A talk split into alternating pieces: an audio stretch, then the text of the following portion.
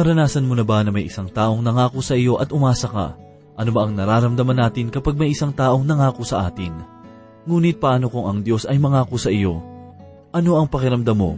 Isang halimbawa ang ating matatagpuan sa ikaapat na kabanata ng Zekarias, talatang apat hanggang labing apat.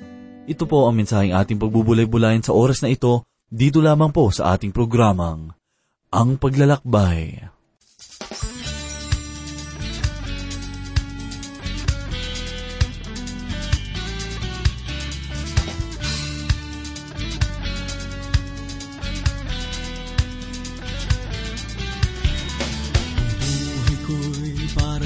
Sa'yo, Panginoong Heso Kristo.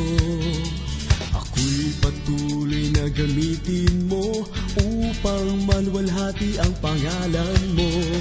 Susunod ako kahit saan idako upang maparangalan pangalan mo. O Jesus, O Jesus, laging magpupuri sa'yo. O Jesus, O Jesus, laging sasamba sa'yo. O Jesus, O Jesus, laging susunod sa'yo. O Jesus, O Jesus, ang buhay ay laan na sa'yo.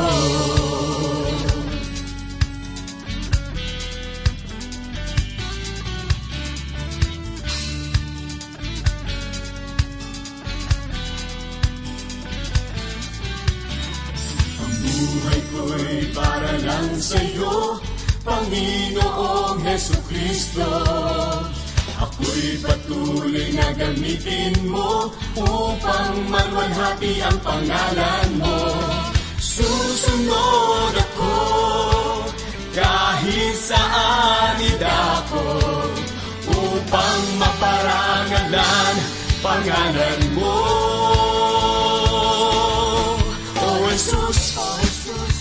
Jesus, laging magpupuri sa'yo.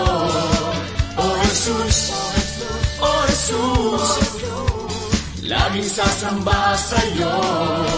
O Jesus, O Jesus, laging susunod sa'yo. O Jesus, O Jesus, ang buhay ay laan lang sa'yo.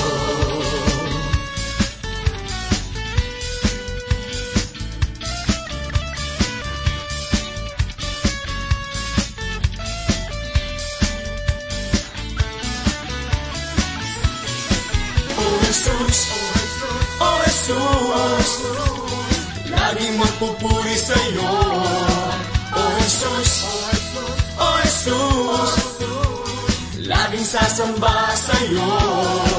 O Jesus, O Jesus, laging susunod sa'yo. O Jesus, O Jesus, ang buhay ay laan lang sa'yo. Laging magpupuri sa'yo. O Jesus, O Jesus Laging sasamba sa'yo. O Jesus, O Jesus Laging susunod sa'yo. O Jesus, O Jesus Ang buhay ay laan lang sa'yo. Ang buhay ay laan lang sa'yo Ang buhay ay laan lang sa'yo Isang mapagpalang araw ang sumainyo mga kaibigan at tagapakinig ng ating palatuntunan. Ako po si Pastor Dan Abangco. Samahan po ninyo ako at tayo ay matuto sa banal na salita ng Diyos. Sa pagkakataong pong ito ay magpapatuloy tayo sa pagbubulay sa mga pahayag ni Propeta Sakarias. Nais ko pong basahin ang kanyang ipinahayag sa ikaapat na kabanata, ikaapat at ikalimang talata. Ipinahayag ni Propeta Sakarias ang ganito, Sinabi ko sa anghel na nakipag-usap sa akin, Ano ang mga ito, Panginoong ko? Nang magkagayoy, sinagot ako ng anghel na nakipag-usap sa akin, Hindi mo ba nalalaman kung ano ang mga ito? Aking sinabi, Hindi, Panginoong ko. Mga giliw na tagapakinig, itong si Propeta Sakarias na nasa murang edad ay walang pagpipigil sa sarili. Kaya't nasabi niyang, ano ang mga ito, Panginoon ko? Ang pahayag ng anghel ay nagpapakita na dapat ay nalalaman ni Propeta Sakarias ang kahulugan nito. Kaya't sinabi rin ng anghel, hindi mo ba nalalaman kung ano ang mga ito? At sumagot naman si Sakarias na, hindi Panginoon ko. Dumako naman po tayo ngayon sa ika-anim na talata. Ipinahayag ni Propeta Sakarias na, sinabi niya sa akin, ito ang salita ng Panginoon kay Zerubabel na sinasabi, hindi sa pamamagitan ng lakas, ni ng kapangyarihan, kundi sa pamamagitan ng aking espiritu, sabi ng Panginoon ng mga hukbo. Kung inyong mapapansin, ito ay pahayag ng Diyos para kay Zerubabel. Ngayon, sino nga ba si Zerubabel? Habang si Josue naman ay naglilingkod bilang pinunong espiritual sa tribo ng Huda sa panahon ng kanilang pagbalik sa Jerusalem matapos ang pitumpung taong pagkakabihag sa bayan ng Babylonia. Siya ang unang namuno sa unang grupo ng kanyang mga kababayan sa kanilang pagbabalik sa Jerusalem na inilarawan sa aklat ni Propeta Ezra. Ang dakilang gawain ni Zerubbabel ay ang muling pagtatayo ng templo. Subalit ang gawain ay nahinto dahil sa panganib sa labas at ng panghihina ng kalooban ng mga tao na nagtatayo nito. Ibinibigay ng Diyos ang pangitang ito upang palakasin ang pananampalataya ni Zerubbabel mayroon itong ibig sabihin sa kanya at naglalaman din ito ng mga dakilang panuntunan para sa inyo at sa akin. Ito ang mensahe ng Diyos, hindi sa pamamagitan ng lakas, ni ng kapangyarihan, kundi sa pamamagitan ng aking espiritu, sabi ng Panginoon ng mga hukbo. Ang mga salitang lakas at kapangyarihan ay tunay na kawili-wili. Ang lakas ay isang salita na pangkaraniwang tumutukoy sa pisikal na lakas, kakayanan o kayamanan. Ang kapangyarihan naman ay tumutukoy din sa lakas at kalakasan sa isip. Ito ay isang malaking kalakasan ng loob para kay Zerubbabel na pinuno noon ng Jerusalem. Siya at si Josue na isa namang pinunong espiritual ay kapwa sumasagisag sa dalawang punong olibo na nagbibigay langis at ilawan. Ang nais ipahayag dito ay ganito, hindi ang iyong husay, kakayahan o kalakasang pisikal na ang templo ay muling maitatayo, kundi sa pamamagitan ng Espiritu ng Diyos. Kaibigan, kung ang Espiritu ng Diyos ay wala sa ating gawain ngayon, ay hindi ito lalago, sapagkat ang Diyos ay hindi isinasagawa ang kanyang layunin sa pamamagitan ng ating mga utak at lakas. Maaari ang ilan ay nagsasabi tungkol sa mahuhusay na mga mangangaral na nagpapahayag ng mga napakagandang sermon. Ngunit ang gawain ng Diyos ay hindi sa ganoong paraan isinasagawa. Kung minsan, ang isang matalinong mangangaral ay mapanganib. Malinaw na ang ilang mangangaral ay mahusay at mayroong angking pangakit. Subalit ang Diyos ay hindi isinasagawa ang kanyang gawain sa ganoong paraan. Nais ng Diyos na kumilos sa atin sa pamamagitan natin, sa pamamagitan ng banal na Espiritu. Ito ang isang mahalagang bagay na nakita natin. Ngayon, sa pagtanaw natin sa panghinaharap, ito'y magiging makatotohanan sa panahon ng milenyo. Noong panahon ni Propeta Sakarias, ay mayroong mga nalabi na nangangailangan ng kalakasan ng loob sapagkat, sapagkat sila ay nasindak ng mga kaaway at sila ay nadala ng pangangailangan at takot. Kaya't ang pangitain ay ibinigay at ang salita ng Diyos kay Zerubabel ay isang pagpapalakas ng loob sa kanila. Alamin naman po natin ang ipinahayag sa ikapitong talata, ganito po ang sinabi, Ano ka, o malaking bundok? Sa harapan ni Zerubbabel ay magiging kapatagang ka, at kanyang ilalagay ang pangunahing bato na may pagsisigawan ng biyaya, biyaya sa kanya. Sinasabi sa bahagi ng talata na, Ano ka, o malaking bundok? Ang bundok ay sumasagisag sa mga sumasalungat. Sinabi ni Yesu Kristo sa ikalabing pitong kabanata, talatang dalawampu ang ganito, Sinabi niya sa kanila, dahil maliit ang inyong pananampalataya, sapagkat katotohanang sinasabi ko sa inyo, kung mayroon kayong pananampalataya na kasing laki ng butil ng binhi ng mustasa, sasabihin ninyo sa bundok na ito, lumapit ka roon, mula rito, at ito'y lilipat, at sa inyo ay walang hindi maaaring mangyari. Sa aking pananaw, ay hindi sinasabi ng Diyos na alisin ang mismong bundok. Wala tayong nalalaman na anumang bundok na naialis ng panahong iyon, kundi ang ipinapahayag na ang pananampalataya, ang nag-aalis ng mga bundok ay tumutukoy sa pananampalataya na nag-aalis ng mga balakid sa gawain ng Diyos. Ang templo ng Diyos ay maitatayo kahit na sa anumang bagay na tila ito ay hindi maitatayo.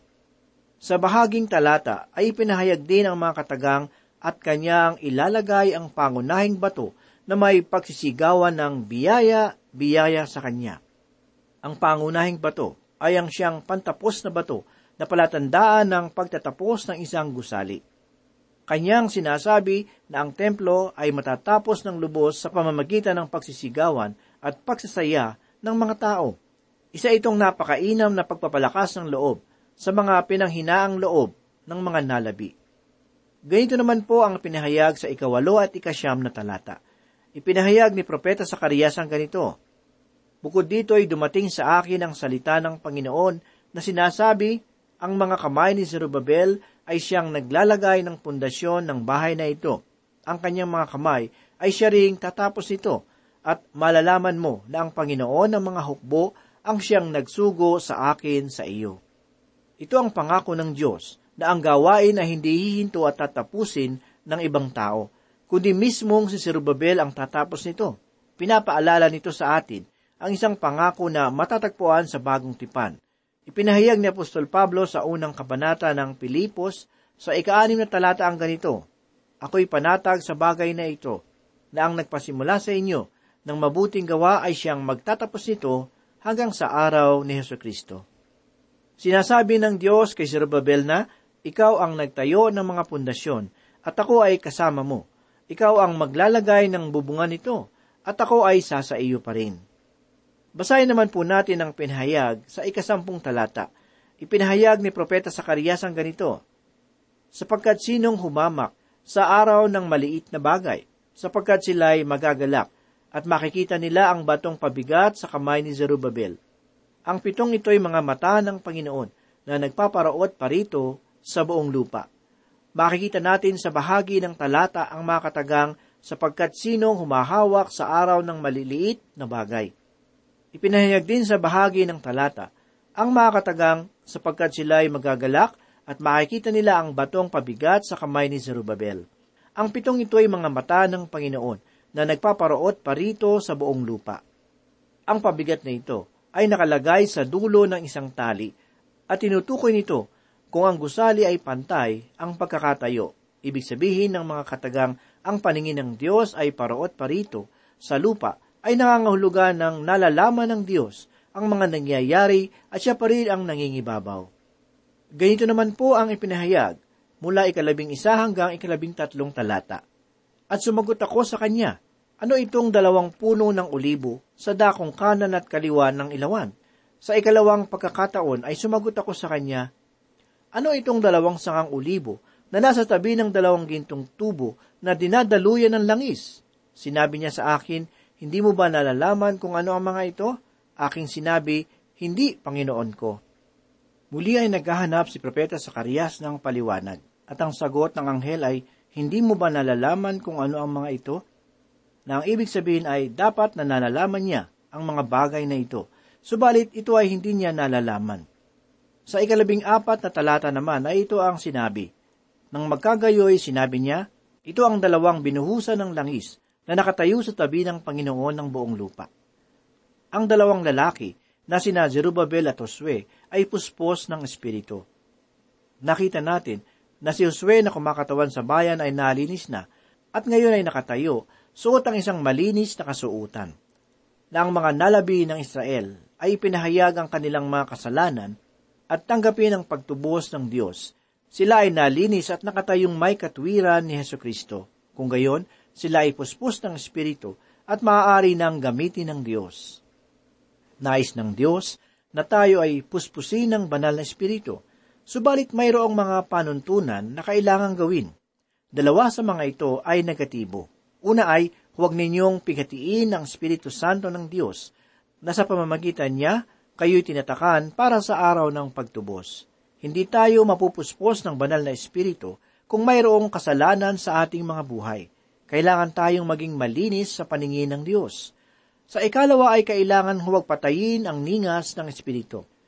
Sinabi ni Apostol Pablo sa ikalimang kabanata ng unang Tesalonika talatang ikalabing siyamang ganito, Huwag ninyong patayin ang ningas ng Espiritu.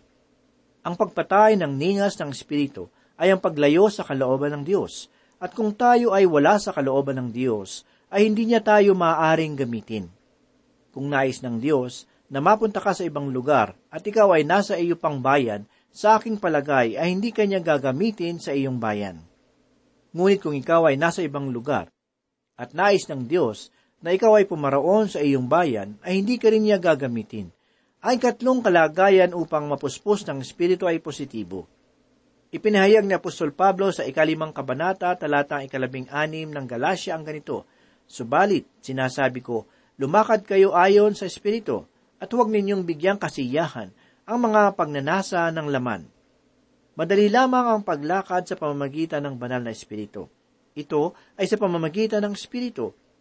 Ang magkaroon ng kapahingahan sa pamamagitan niya at ang pagsandig sa Kanya sa mga bagay na hindi natin kayang gawin. Kung iahambing natin sa buhay ni Noe, ay masasabi natin na siya ay puspos ng Espiritu, sapagkat siya ay lumalakad ayon sa kalooban ng Diyos. Mababasa natin sa aklat ng Henesis, sa kabanatang ika-anim, na ang Diyos ay hindi nasisihan sa nakikita niyang kasamaan ng mga tao sa sanlibutan. Ngunit, sa paghahanda ng Diyos sa paghatol sa sanlibutan at naghahanda upang wasakin ito, ay nakita natin ang ilang mga nakapagpapalakas loob na mga kataga tungkol sa isang tao. Makikita nating ipinahayag sa ika-anim na kabanata, talatang ikawalo ang ganito. Subalit si Noe ay nakatagpo ng biyaya sa paningin ng Panginoon. At nalalaman natin ang naging bunga nito ang kanyang pamilya ay nakaligtas sa tiyak na kapahamakan sa pamamagitan ng baha. Ngunit bakit nga ba si Noe? Bakit siya nakatanggap ng biyaya sa paningin ng Diyos? Si Noe ay isang taong matuwid ayon sa ikasyam na talata, kabanatang anim ng Henesis. Ito ay tumutukoy sa kanyang kalagayang moral. Siya ay walang kapintasan sa kanyang panahon. Siya ay isang tao na mayroong dangal sa kanyang panahon. Si Noe rin ayon sa talata ay dumalakad na kasama ng Diyos. Sa kanyang paglalakad kasama ng Diyos ay tinularan niya ang ninuno niyang si Enoch. Sa kanyang paglakad kasama ang Diyos ay kaugnayang pagtawag sa pangalan ng Panginoon na nagmula sa panahon ni Seth. Nag-aalay din siya ng handog na nagmula pa sa panahon ni Cain at Abel. Ginawa niya ang lahat ng bagay ayon sa kautusan ng Diyos ito ay dalawang ulit na binigyang diin sa banal na kasulatan. Una ay sa ika-anim na kabanata ng Henesis, talatang dalawamput dalawa, at sa ikapitong kabanata, talatang ikalima ng pareho ding aklat, ipinahayag na gayon ang ginawa ni Noe. Ginawa niya ang ayon sa lahat ng iniutos sa kanya ng Diyos. Mababasa natin sa aklat ng mga Hebreyo, kabanatang ikalabing isa, talatang ikapito, na ang kanyang pagiging masunurin ay dahil sa kanyang pananampalataya sa Diyos. Makikita rin natin na hindi lamang siya namuhay ng matuwid, kundi siya rin ay tagapagpahayag ng katwiran. Mababasa natin sa ikalawang kabanata, ikalawang sulat ni Apostol Pedro, talatang ikalima, ganito po ang sinabi, At kung paano ang matandang daigdig ay hindi niya pinatawad, bagaman inligtas si Noe na tagapangaral ng katwiran, kasama ng pitong iba pa, noong ang daigdig ng masasamang tao ay dinalhan ng baha. Nangaral siya ng katwiran sapagkat nalalaman niya na ito ay kailangan ng sanlibutan. Tunay na si Noe ay hindi pangkaraniwan, ngunit lubos nating makikita kung bakit siya at ang kanyang pamilya ay nakatagpo ng biyaya sa paningin ng Panginoon. Bakit ba natin kailangang makahanap ng biyaya sa paningin ng Panginoon? Hindi lamang dahil sa nakikita natin ang pangamba ng pandaigdigang baha. Matapos na siya at ang kanyang pamilya ay maligtas sa baha, ipinangako ng Diyos na hindi na niya muling wawasakin ang mundo sa ganoong pamamaraan. Mababasa natin ito sa ikasyam na kabanata ng Henesis mula ikawalo hanggang ikalabing isang talata. Saglit po natin itong basahin. At nagsalita ang Diyos kay Noe at sa mga anak na kasama niya na sinasabi, Narito, aking itinatag ang tipan sa inyo at sa inyong mga anak na susunod sa inyo, at sa bawat nilikhang may buhay na kasama ninyo, ang mga ibon, ang maamong hayop at bawat mailap na hayop sa lupa na kasama ninyo.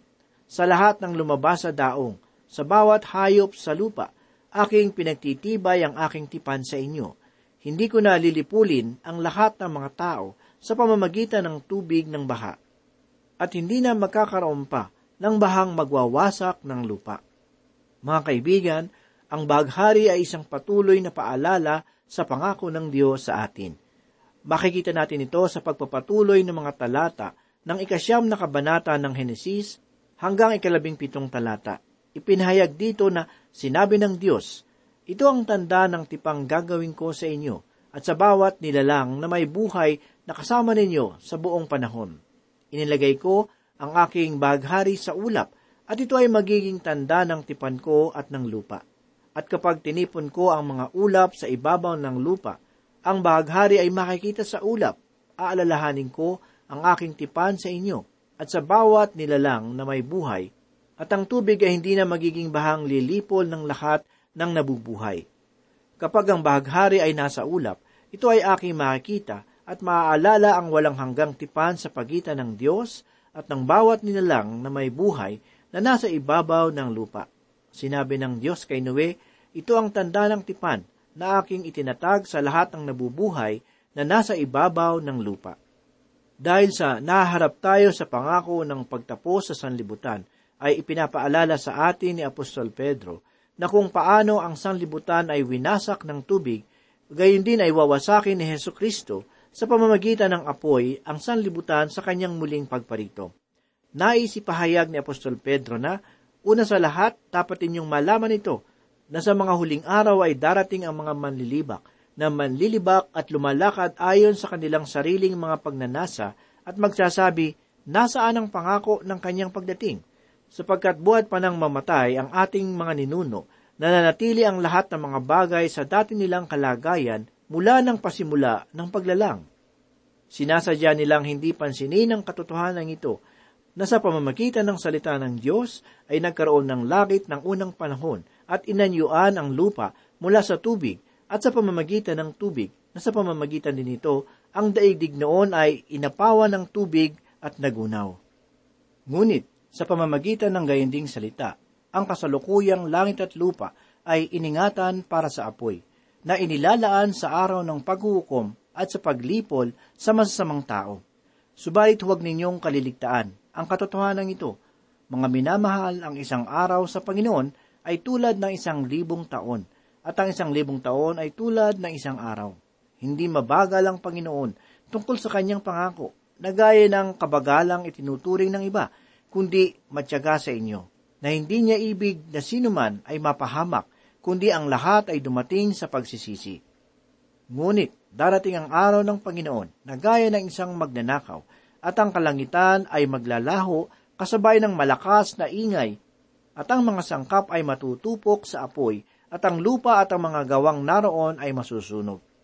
Yamang ang lahat ng mga bagay na ito ay mawawasak ng ganito, anong ang uri ng pagkatao ang nararapat sa inyo sa banal na pamumuhay at pagiging makadiyos, na hihintayin at pinagmamadali ang pagdating ng araw ng Diyos. Sapagkat ang kalangitan na nagliliyab ay matutupok, at ang mga sangkap ay matutunaw sa init. Ngunit, ayon sa kanyang pangako, ay naghihintay tayo ng bagong langit at ng bagong lupa, kung saan ang katwiran ay naninirahan. Dahil sa pangakong ito ay nananawagan si Apostol Pedro na tayo ay maging banal at manatiling walang kapintasan.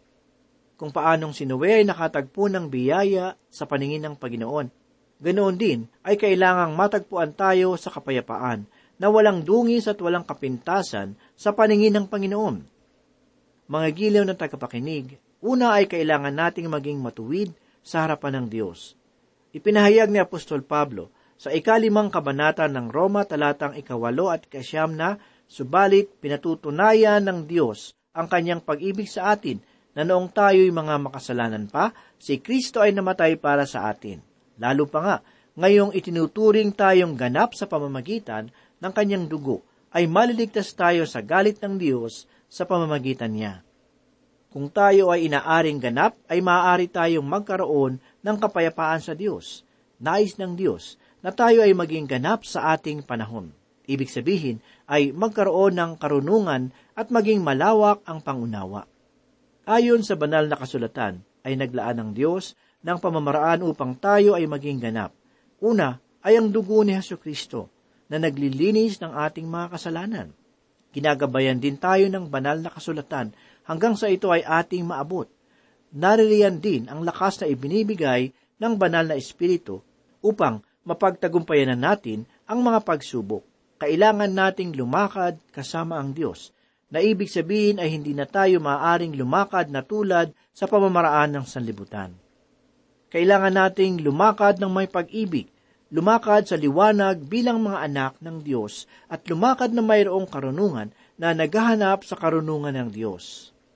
Kailangan gawin natin ang lahat ng utos ng Diyos, hindi lamang ang pagsunod sa iilang bagay, kundi sa lahat ng bagay. Sapagkat kung ito ay ating gagawin, ay ipinapakita natin ang ating pananampalataya bilang isang buhay na pananampalataya. Kailangan nating maging tagapagpahayag ng katwiran. Kalooban ng Diyos na ating ipahayag ang mga papuri sa Kanya, nakasama ang Kanyang katwiran. Hindi ibig ng Diyos na ang sinuman ay magkasala sa paparating na dakilang paghatol Ngunit, kinakailangan na lahat ay magsisi sa kanilang mga kasalanan. Nais kong iwan ng ilang mga kataga sa sulat ni Apostol Pedro na ganito po ang sinabi. Kaya nga, mga minamahal, yamang kayo'y naghihintay sa mga bagay na ito, ay pagsikapan ninyong matagpuan kayo sa kapayapaan, na walang dungis at walang kapintasan sa paningin niya. Manalangin po tayo.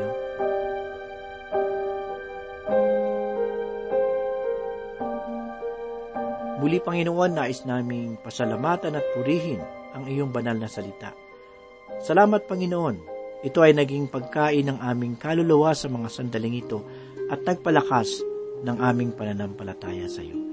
Gawin po kaming ilaw at asin ng sanlibutan ito at maging mabuting patotoo sa aming kapwa.